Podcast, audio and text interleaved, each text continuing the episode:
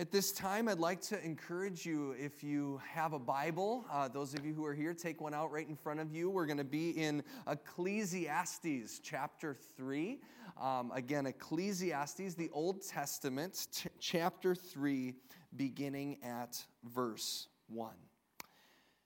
There is a time for everything, and a season for every activity under the heavens a time to be born and a time to die, a time to plant and a time to uproot, a time to kill and a time to heal, a time to tear down and a time to build, a time to weep and a time to laugh, a time to mourn and a time to dance, a time to scatter stones and a time to gather them, a time to embrace and a time to refrain from embracing a time to search and a time to give up, a time to keep and a time to throw away, a time to tear and a time to mend, a time to be silent and a time to speak, a time to love and a time to hate, a time for war and a time for peace.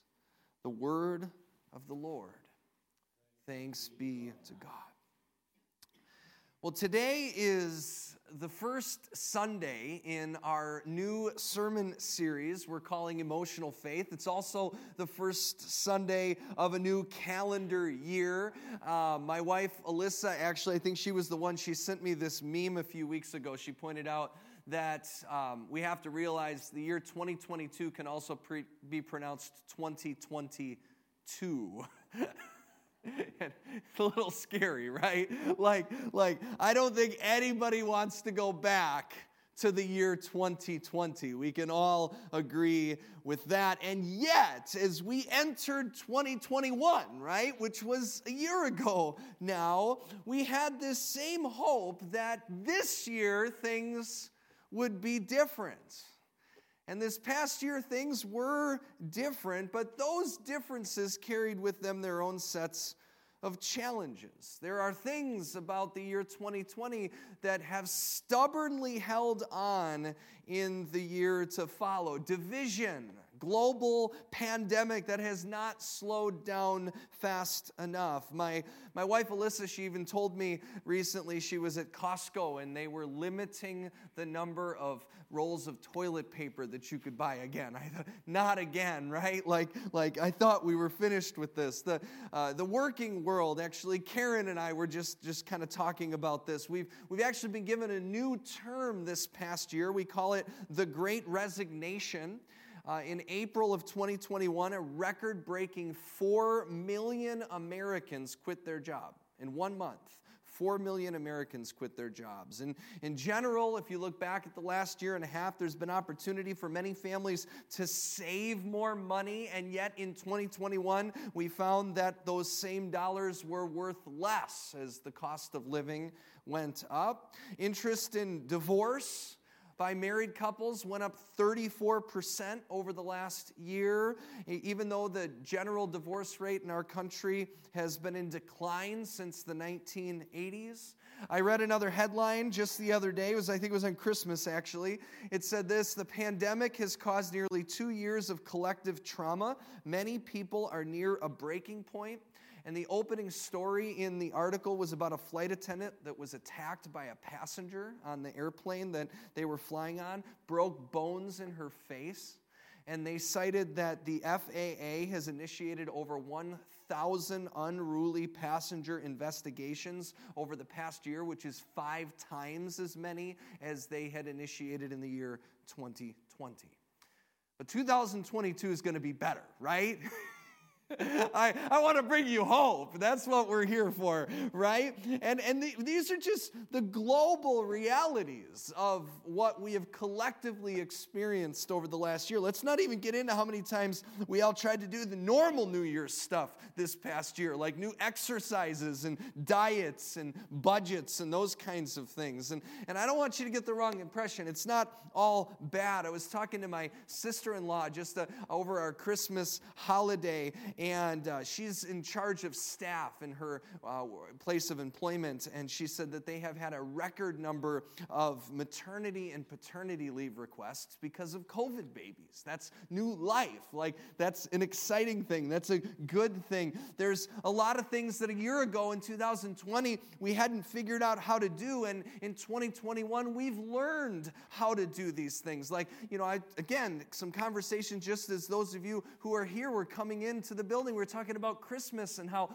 you know, for many of us, COVID has still had a big impact. We had it in our household, and so we had to postpone our family gathering, but we still were able to figure it out. You know, I talked to another, another couple whose kids came in shifts just to keep everyone safe and make sure that everybody was comfortable. We've been able to figure out how to do things this year that last year we just hadn't yet figured out. Part of the great resignation is, is a reality that there are many of us who have a new perspective on life over the last two years and are trying to live more to our true selves and out of our own gifting and our callings, and that's good.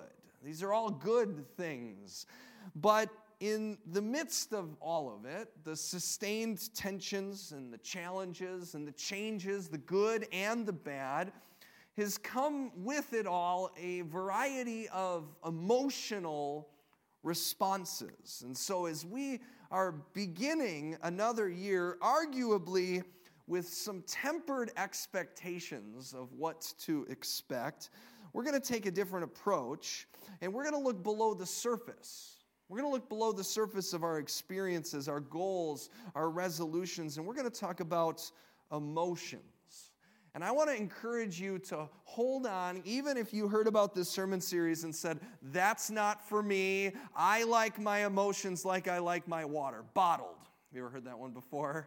Some of you might think that's true for you, but hold on because this sermon series is going to be for you too. And we're going to get into it in our reading today. It's the Old Testament book of Ecclesiastes. We're going to spend the next two Sundays here, uh, not the whole series. We spend a lot of time in the Psalms as well. Um, but we're jumping today into the third chapter, and I think it would be helpful to set the scene, especially if you're not too familiar with this particular book. Uh, now, the author of the book of Ecclesiastes is unknown, um, but what we see here is that they are writing from the hard earned life lessons of a one who is known in Hebrew as Koheleth, which means teacher. And we learn in chapter 1, verse 1, that this teacher is the son of David, king in Jerusalem. Now, many people assume that must mean Solomon, because Solomon is the son of King David. It could also, though, refer to another king that came further down the line, or it could be a writing just from the perspective of this king. But in any case, Koheleth, the teacher, is a king with more access to power and money and material possessions and opportunities than every single one of us combined will ever have. And that sounds wonderful, doesn't it? Except he begins the, the, the book in verse 2 by saying, in the midst of all of his experience, meaningless. Meaningless, says the teacher, Koheleth. Utterly meaningless. Everything is meaningless. Now, this word meaningless in the Hebrew is hevel. And that word is, is actually a lot more descriptive than simply the word meaningless. And you can see that there's a deeper meaning to it if you look. Um, the original language of the Old Testament is Hebrew. And so as we translate it into English, if you were to look at that particular verse in other English translations, it's like they can't decide how to translate it. And so if you look at the different translations, you'll find meaningless is one way, another one is vapor, vanity, futility smoke. These are all words used to describe the same Hebrew word, hevel. And so I want to use smoke. I think it's a good word, I think it's a descriptive word. It, it describes a substance that floats in the air, something that you can see, something that you can smell, something that you might even be able to taste. And yet, when you approach it to grab hold of it, what happens if it's smoke? You can't. You can't touch it. You can't hold onto it. And so Koheleth, the teacher king who has everything and has experienced all that life can give, suggests that all of life is like hevel. It's like smoke. It's there, but in an instant, it's gone. You can't fully grasp it. Time doesn't stop. And I think, man, that's what we're all thinking about at the beginning of a new year, isn't it? We put in perspective what life is. And yet, he also acknowledges that while everything in life seems to be like a vapor, that doesn't mean that there isn't purpose in all things as well. Quite the opposite. You get to chapter 3 in our reading and look at verse 1. He says, There is a time for everything and a season for every activity under the heavens. Now, again, we're going kind of deep this morning, but it's a snowy morning, and so it feels like a morning we could go a little deep. So the Old Testament is written in, in Hebrew, right? The New Testament's written in Greek, um, but early on in history, they translated the Hebrew Old Testament into Greek, and they call that the Septuagint. And it helps us to look at how they translated Hebrew words into Greek to maybe better understand what those words might mean in English. And so if we look at Ecclesiastes chapter 3, in the translated Greek, there's different words for time. In Greek, there's several different words for time, time like your watch time. Um, but this particular word, when translated into Greek, was translated as kairos. And anybody who's taken our newcomer class, you've heard that word, kairos. Kairos is the Greek word not just for time, but for a specific moment in time. It is the word used to describe a significant moment where God is breaking through into our world. That's the word for time that we see translated here. And so I want you to think about that definition as the author of Ecclesiastes describes the meaning of life. He says that there is a time, a significant kairos moment to be born and a time to die. A time to plant and a time to uproot. A time to kill and a time to heal. A time to tear down and a time to build up. A time to weep and a time to laugh. A time to mourn and a time to dance. A time to scatter stones and a time to gather them. A time to embrace and a time to refrain from embracing a time to search and a time to give up, a time to keep and a time to throw away, a time to tear and a time to mend, a time to be silent and a time to speak, a time to love and a time to hate, a time for war and a time for peace. And so, what do we have here? Everything in life is hevel. It's all smoke. It's all vapor. You can never fully grasp it. You can't grab hold of it. And at the very same time, he says that everything is utterly significant the weeping and the laughing, the embracing and the refraining, the searching and the giving up, the loving and the hating. The author here says that every single one of these moments in life contains God Himself breaking into our reality with a message, with a purpose. Dare I say, with hope. Now, you might not know this about me, but my, um, my background is that I am 50% Irish. Uh, my, my mom's maiden name is Gladstone, so that gives it away. Uh, she's 100% Irish. And I don't know a whole lot about my heritage, but I was doing a little research on rainbows the other day and the legend of leprechauns and where we get this idea uh, just you have to follow me some of you are like where is this going um, but where i was just kind of curious like where where does this come from and specifically where do we get this idea that there's a pot of gold at the end of every rainbow? And so I did a little research and I learned that back in history, leprechauns were actually not kind creatures. Um, but this, this whole idea is, is they were known to be deceptive and mean. And that's where we get the concept of a pot of gold at the end of every rainbow. Because have you ever tried to chase a rainbow, right? Do you ever get there? No. and that's the point. That's the joke of the leprechauns. And yet, there's still a time for rainbows. Rainbows are still utterly significant. What do we do? Even though we know there's no gold at the end, we stop every time we see one. We maybe even pull over our car, take a picture, post it on Facebook or Instagram. Did you know, this is something else I learned, that no, no two people see a rainbow in exactly the same way?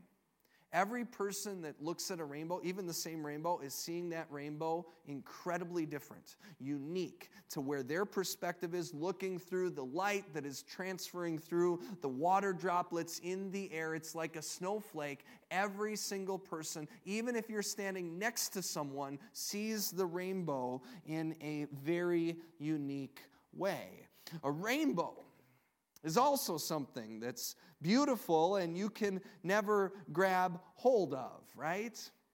You never grab hold of it, and yet that even so is part of the beauty because if you can't grab hold of the rainbow, what it forces you to do is look beyond it to what it represents. And God actually tells us in Genesis chapter 9 what the rainbow represents. All the way back in the great flood of history, we read that God said, I have set my rainbow in the clouds, and it will be a sign of the covenant between me and the earth. Whenever I bring clouds over the earth and the rainbow appears in the clouds, I will remember my covenant between me and you and all living creatures of every kind. Never again will the waters become a flood to destroy all of life, but whenever the rainbow appears in the clouds, I will see it and remember the everlasting covenant between God and all living creatures of every kind on the earth.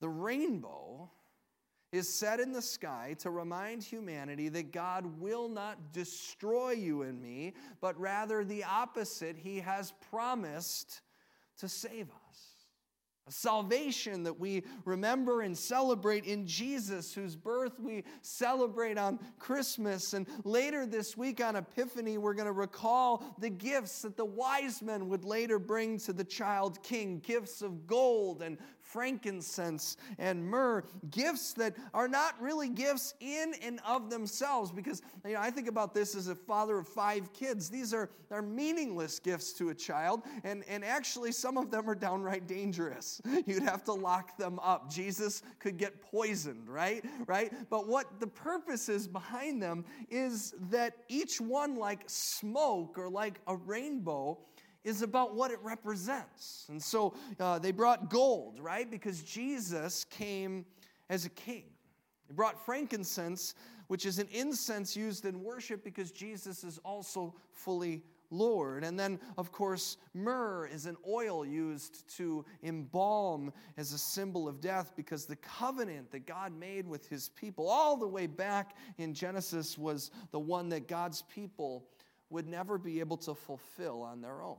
See, there's a difference between a promise and a covenant. We often think of them as the same thing, but a promise is a one way street. I can say, Lowell, I promise to get you a cup of coffee after worship today. And Lowell doesn't have to do anything, right? I have to make good on my end of the promise. Lowell simply receives. Now, a covenant is different in that both parties have to agree to something. In order for the covenant to be fulfilled, both sides have to come together. In this case, you have a covenant between God and all of creation, and specifically Him and humanity. And yet, since the very beginning of history, we see that humanity has been incapable of holding up our end of the covenant.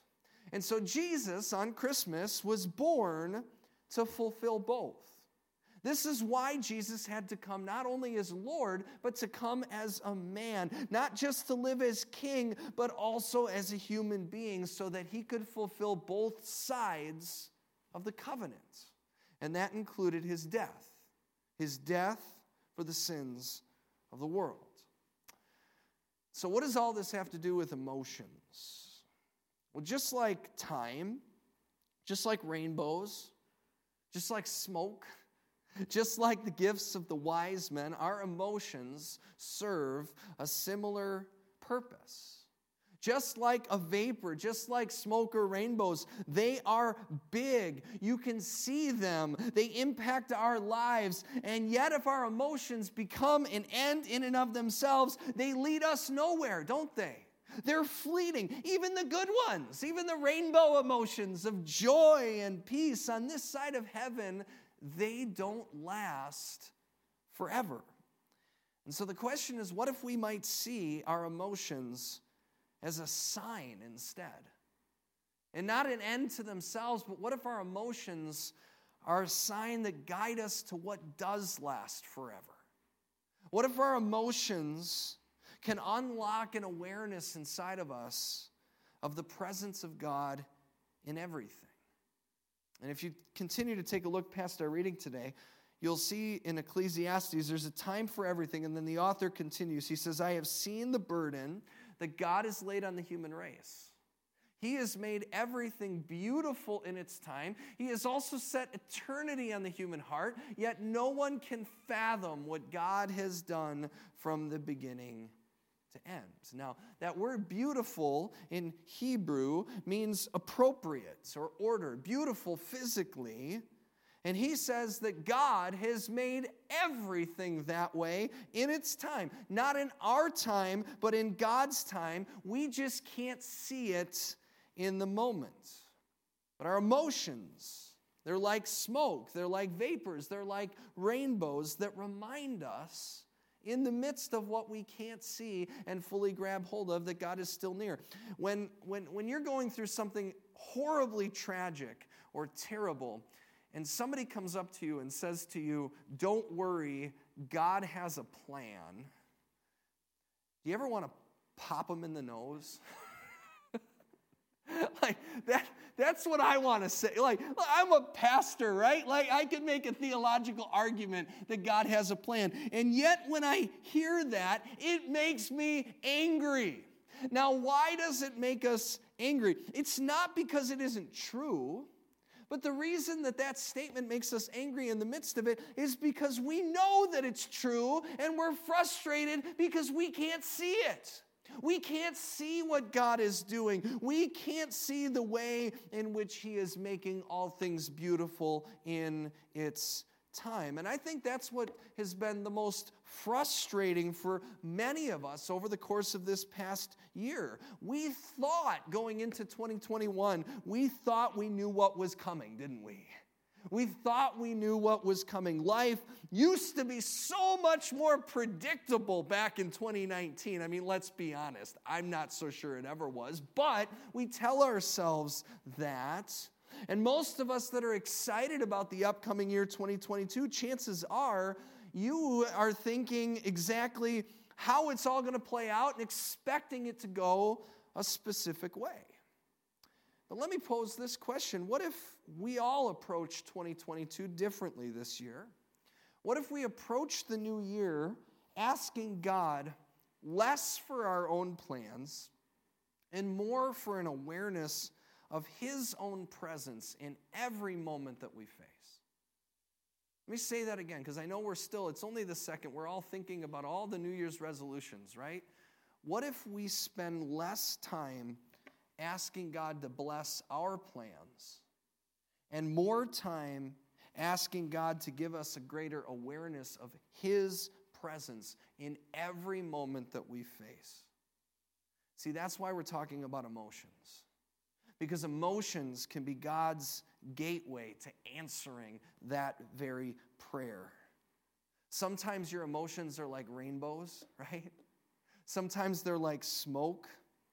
But when we look at God's word, we'll discover that our emotions are always intended to point us to something, sometimes something greater, something deeper to understand ourselves and to understand God. We are made in God's likeness and image. And so every time you're angry, for example, there's two things that that's revealing to you. The first thing it's revealing is what is in my heart right now?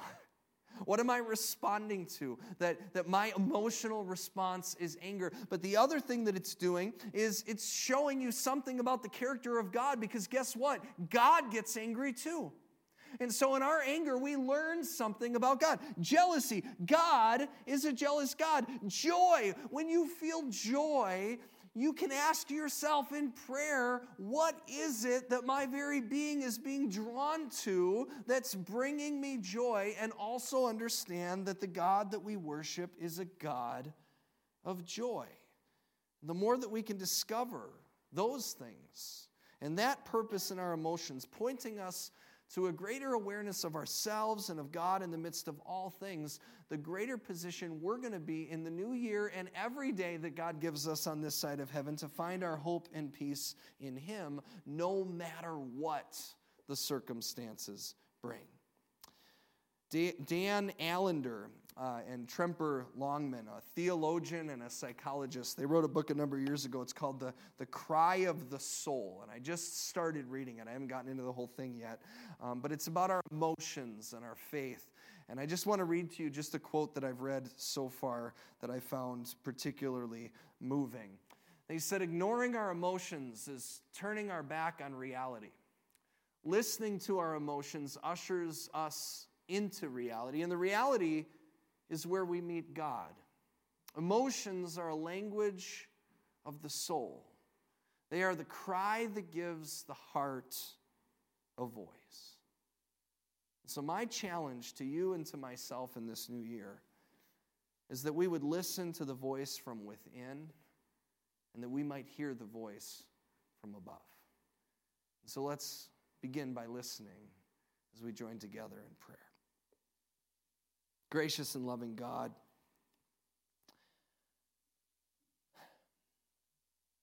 I came across the words this week of the prophet Jeremiah, and he is right when he says, The heart is deceitful above all things and desperately sick. Who can understand it?